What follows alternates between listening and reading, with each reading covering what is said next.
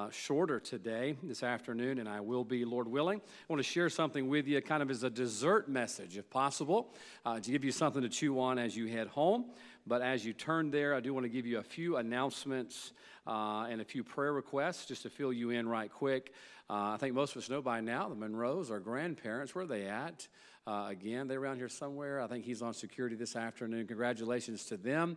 if you saw that little one uh, up there that they, uh, they just went up there to visit. So, congratulations to them.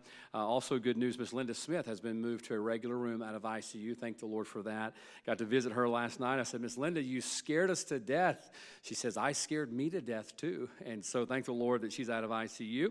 You pray for her as she recovers, as well as Brother Lawrence. I don't know if uh, folks know, Wednesday night after the service, went back to the office office visit with dad a few minutes before they left, and uh, he was on the phone with Brother Lawrence. Brother Lawrence has had a heart attack and was uh, in Forrest General, or uh, yeah, he's home now, but he's had been in Forrest General.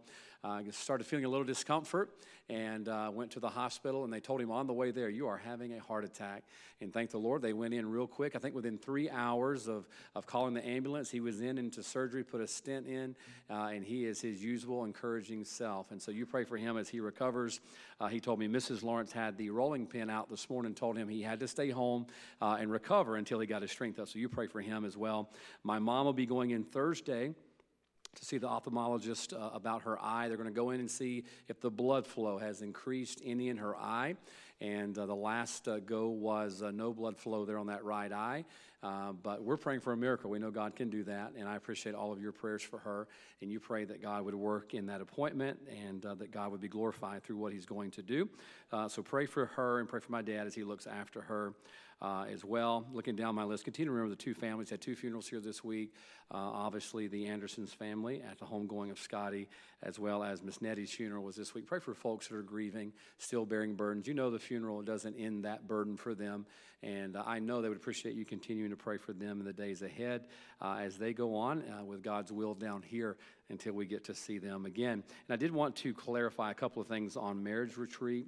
Uh, I mentioned, I think on Wednesday night or last Sunday, it hasn't been canceled. It's just been restructured a little bit. If you've gone ahead and taken your days off for that day, uh, beginning, I believe, on the 17th of February, it's still going. Everything's going to be fine. We've just restructured it a little bit. Uh, and that was after a lot of prayer and a lot of uh, burdened heart that I had uh, that I would love for everybody who could have an opportunity to go and be a part of our marriage retreat. Sometimes when it's away, we're not able to go uh, like we would enjoy going, getting away, you know, retreating, retreating away from life, retreating away from the kids, retreating away from work, you know, whatever it is you want to retreat from. And uh, I noticed a lot of our families were not going to be able to make the trip to where we were going to go, and I understand that's a little bit of a drive. Uh, and so, what we're going to do is have somewhat of a staycation here for our marriage retreat. We're still going to offer opportunities for you to lodge in this region, this area. We've got some Airbnbs we're looking at, some hotels that we're speaking to about blocking off some rooms. So, if you've already lined up a babysitter, we're going to have a space for you to go to get away from your children for a little while uh, and hide from them where they can't find you. We are going to have activities throughout the day like we normally would if we were in a different city. And we're going to make it fun. We're really excited about the opportunity to have it close. That way, if you can't come to the day sessions, that you're able to come to the night sessions that we're going to be have, uh, bringing in guest speaker and his wife will be speaking in breakout sessions, both for husbands and wives together and then separately.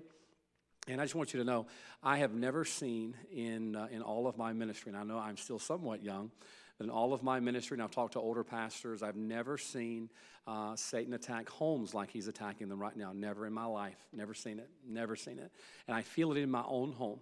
I feel it in my own home. The stresses of what we're going through in life right now, we are in unprecedented times and uh, things that maybe normally wouldn't bother us as much because of all the added pressure of the world right now, they are magnifying family problems. I mean, I see it all over. I see it in my home, okay? I'm, I'm unashamed to admit it. That added pressure really stacks up on your family and your home. And so we made the call to do what we're doing. Uh, look, I would have loved to have gone to Florida. It's one of my favorite cities, St. Augustine is. But I really felt burdened that we needed to provide the opportunity for as many of our families as possible uh, to help give them the tools to fight off this pressure. Because if you're not careful, he's going to infiltrate your home. I'm telling you, I've seen it in my own home.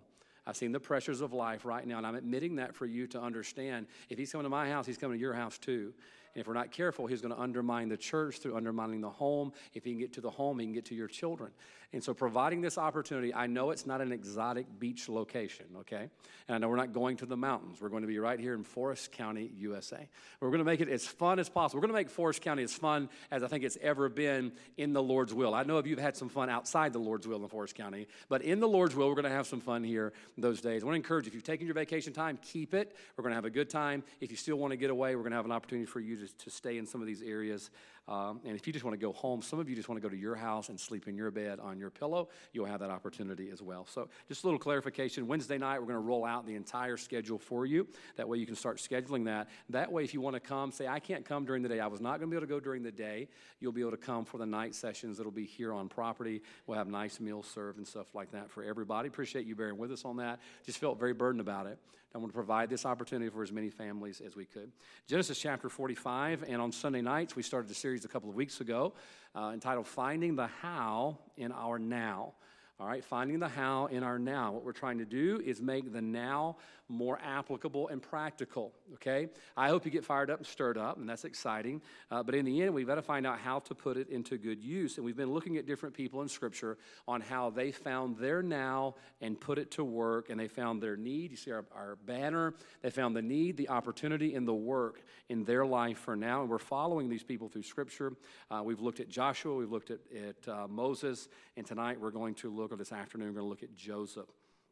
Genesis chapter 45, remain seated as long as you can stay awake. You start sliding down the seat, asleep, stand up, okay? I had a friend who did that one time. We were in class together uh, at, uh, at Smite years ago at Missions Institute, and he started falling asleep. The teacher said, Stand up against the wall. And so he stood up against the wall. She put him there so he wouldn't fall asleep. No joke, he fell asleep and slid down the wall, hit the floor. So that may not be good for your health. Genesis 45, we're going to read a little bit about Joseph. I'm going to give you the three things the need, the opportunity, and the work in the life of Joseph. And then we're going to have our invitation time and we're going to let you go home. The Bible says, Genesis 45, then Joseph. Now we're jumping in the middle of the story where Joseph is about to uh, explain to his brothers who he really is during this time of famine. The Bible says, then Joseph could not refrain himself before all them that stood by, and he cried, Cause every man to go out from me. And there stood no man with him while Joseph made himself known unto his brothers. And he wept aloud, and the Egyptians and the house of Pharaoh heard. And Joseph said unto his brethren, I am Joseph, doth my father yet live? And his brethren could not answer him, for they were troubled at his presence. Don't you know they were? The last time you saw this guy, you sold him into slavery. You're thinking, yes, we're dead. The Bible says, look down if you would to verse 4. And Joseph said unto his brethren, Come near to me, I pray you. And they came near, and he says, I am Joseph, your brother, whom ye sold into Egypt. I love how he reminded them, just in case they were worried. Now therefore, be not, be not grieved nor angry with yourselves that ye sold me hither, for God did send me before you to preserve life. For these two years hath the famine been in the land, and yet there are five years in the which there shall neither be earing nor harvest.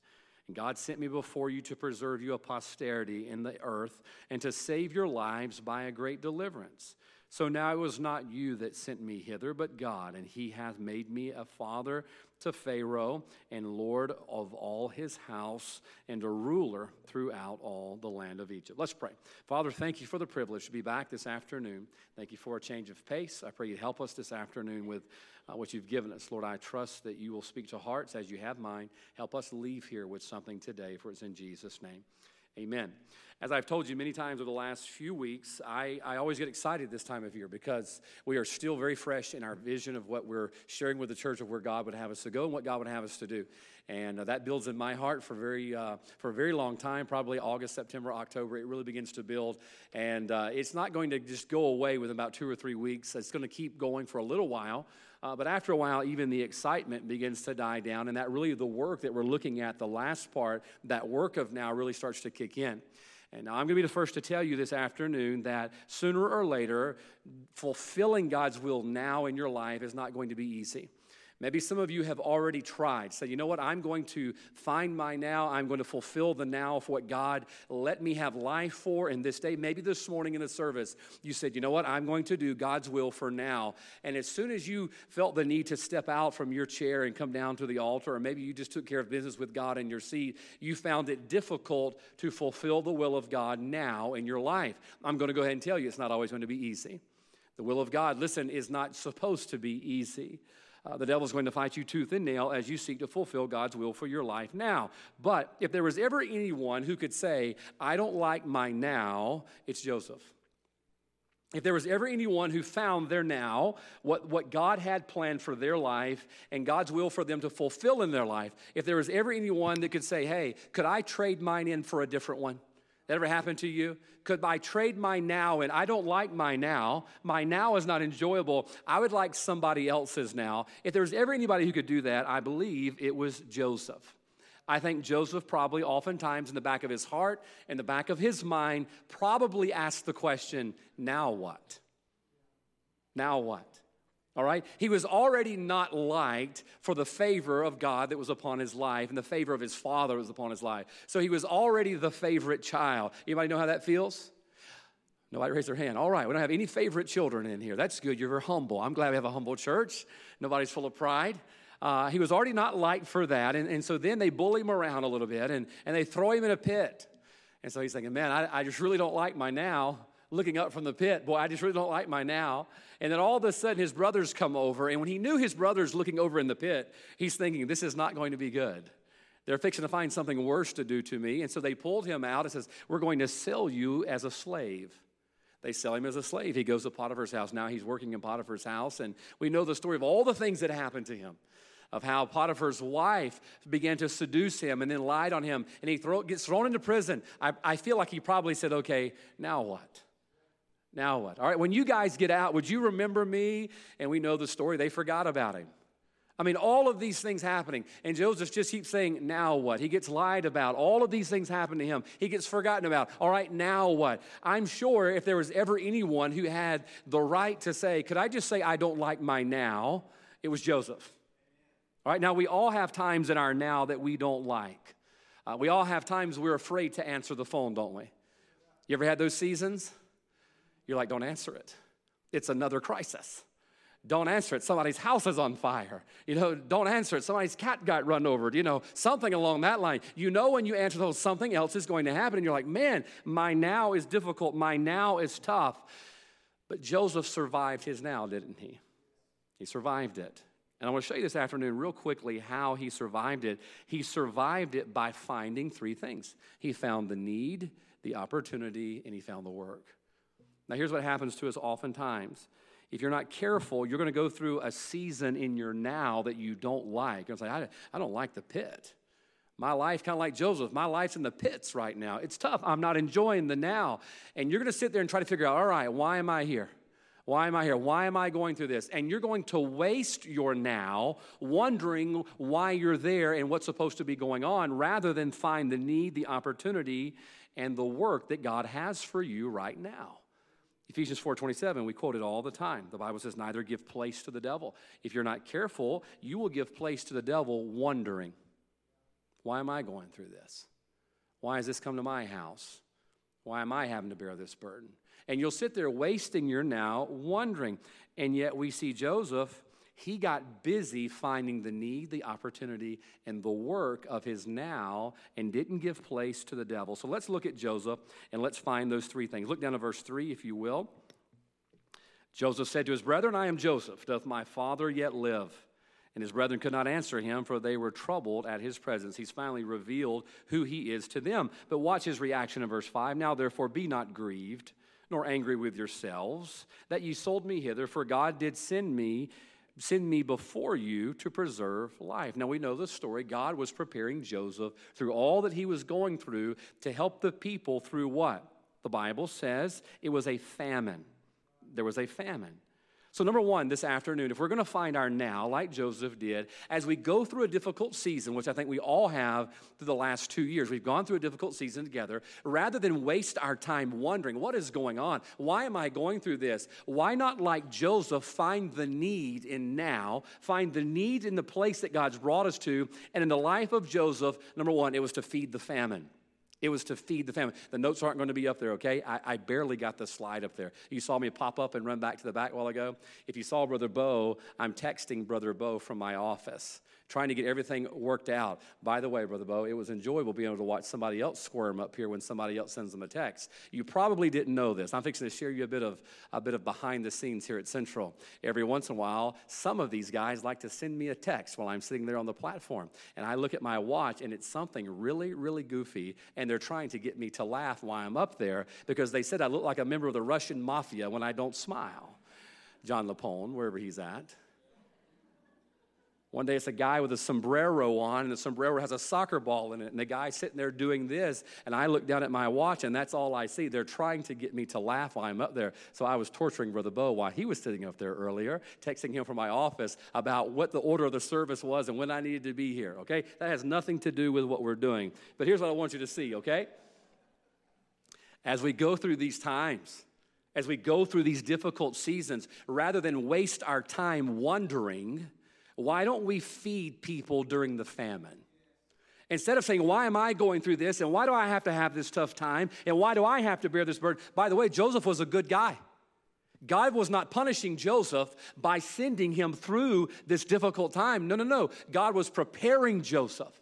And rather than Joseph sit around and whine and complain about how hard things were, Joseph started looking around and says, You know what? We're in the midst of a famine. Maybe God wants to use my life to help feed others who are going through this difficult time too. What a privilege it is, by the way, when God uses us to be an encouragement to people through the trials that we've had to go through. What did he say? Joseph said to his brethren, Doth yet my father live? Verse 4 Joseph said unto his brethren, Come near, I pray you. And they came near, and he said unto them, I am Joseph, your brother, whom ye sold into Egypt. Now therefore be not grieved nor angry with yourselves. Joseph wasn't bitter. He wasn't bitter. He went through the trouble, he went through the trial, he kept a right spirit. Why? Because in the midst of his trial, he found his now. He looked around and says, What's the need? Oh, there's a famine. Rather than sit there and get pickled in his bitterness and his pain, Joseph says, You know what? God's using me to help others who are going through the same difficult time. Folks, if you get distracted by other people's needs, you'd find out that all of a sudden your troubles aren't as big as you thought they were. There's a lot of people going through a lot of stuff right now. Everybody's dealing with something. It's going to be hard for you to get discouraged when you realize that, hey, God has blessed you with the privilege to be able to feed others through this. Do you know we're in a spiritual famine right now? We're in a spiritual famine. Uh, I mean, I'm amazed. I really am amazed at how often even Christians, and I folks I really believe, believe are saved, at how, how much we are starving spiritually and how neglectful of truth we are. There's people that need to hear the truth right now. You know, if you have the truth, you have something you can feed them with. There's a world that's starving for truth out right now, and we have the truth. We have a copy of the Word of God. There's a world right now that needs love. That's still one of the fruits of the Spirit. Listen to me. That's something that we can give that the world's looking for. Right now, everybody hates everybody. There's so much division in the world, and yet we have something we can give them. The Bible says God is love. You give them God, you give them love. But the problem is, we're so absorbed in what we're going through to see the need. The need is somebody needs to feed somebody through the famine. Matthew 14, what did Jesus say? They need not depart all those people that were following him were hungry. Disciples, send them away, send them away. Jesus said they need not depart. Can I tell you, Hattiesburg, Mississippi needs not depart. Central Baptist Church has something they need to eat. It's truth, it's love. We've got it. We're preaching, we're teaching the truth and love. We've got that to offer. And all of a sudden, you go find some lost people. What a blessing it was. I had so many of our folks this week I talked to through different times of the week, and they're out knocking doors hey, I'm meeting up so and so, we're going soul winning. I look up, the track rack is about empty. Folks filling their pockets, going out and knocking doors. You know what they're doing? Hey, they're feeding those people that are in the famine. They're giving them truth. They're giving them love. And they're letting them know hey, there's a church in this city that loves you and has what you're looking for if you're just willing to come. Number one, what was the need that Joseph found that distracted him? The need was to feed others in the middle of the famine. Now, what's the second thing? The opportunity. Let's find the opportunity. Look at verse 7. Joseph says, And God sent me before you to preserve you a posterity in the earth and to save your lives by a great deliverance. So remember, the need always opens the door to an opportunity. We find the need, what people are in famine. All right, what's the opportunity? Well, Joseph said it right there. He says it twice. He says it in verse number five. Look at the end of verse five. God did send me before you to preserve life. Verse seven. What did he say? God sent me before you to preserve you a posterity. Number two, the opportunity we have here not only is to feed the famine, that's the need. Number two, to preserve life.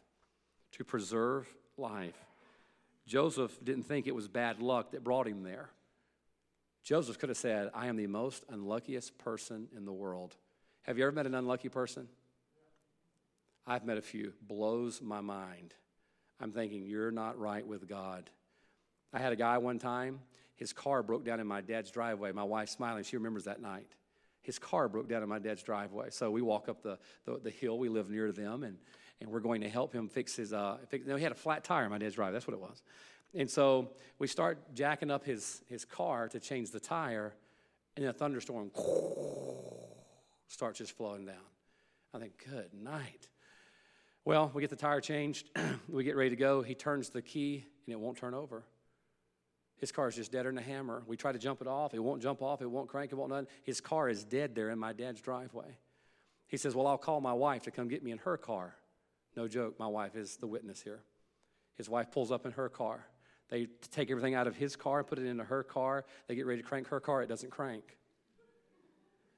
It was still raining. They say lightning can jump eight feet. I tell my wife, step back. He's fixing to get fried. You're running into some unlucky people and you're thinking to yourself, there's a lot that happened in the, in the meantime. I mean, I think my sister and brother in law got involved in all that too. I mean, it was just bad. Joseph wasn't having a run of bad luck.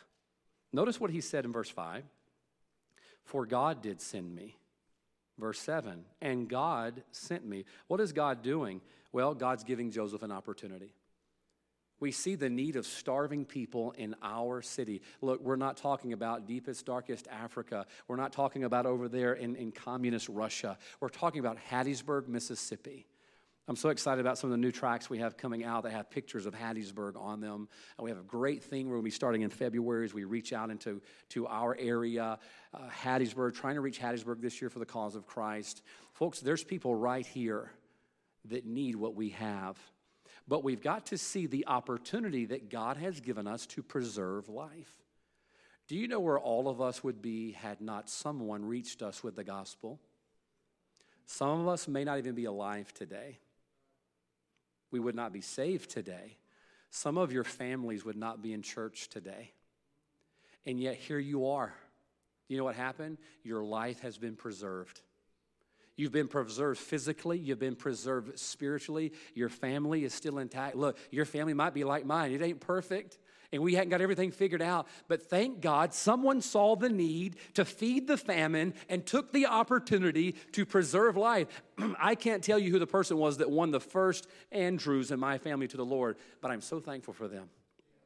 I'm so, look, my life has been preserved. My family's been preserved. And Lord willing, my grandchildren, their life will be preserved. You know, one day going to get married in about 20 years and have kids and all of that. I'm going to have just beautiful little grandchildren one day, and we're going to pass it along to them. I meant that 20 years. These teenage boys are looking at me. No, I mean that, all right? And our life will be preserved by the grace of God, but somewhere along the line, somebody saw a need to feed the famine and took the opportunity to preserve life. And for that, I'm very, very thankful.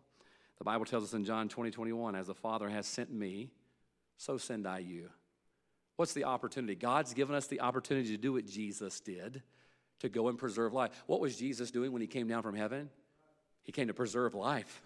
That's what it was all about. I'm on my way. I'm saved. I'm on my way to heaven. I'm not perfect, but I have a home in heaven, and God is my Father, all because Jesus came down to preserve life. And He says, As the Father hath sent me, so send I you.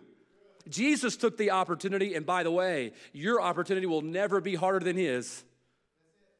All we have to do is go and take it and tell it. He had to come and pay the ultimate price to live a perfect, sinless life and die a cruel death on a cross. He had to do all of that to preserve my life. And if he could do that for my life, and oh, I can go to help preserve someone else's. So, number one, we're following Joseph. He found his now. He found the need to feed the famine. Number two, he found the opportunity to preserve life. What is the work? And boy, this is a doozy. It usually is.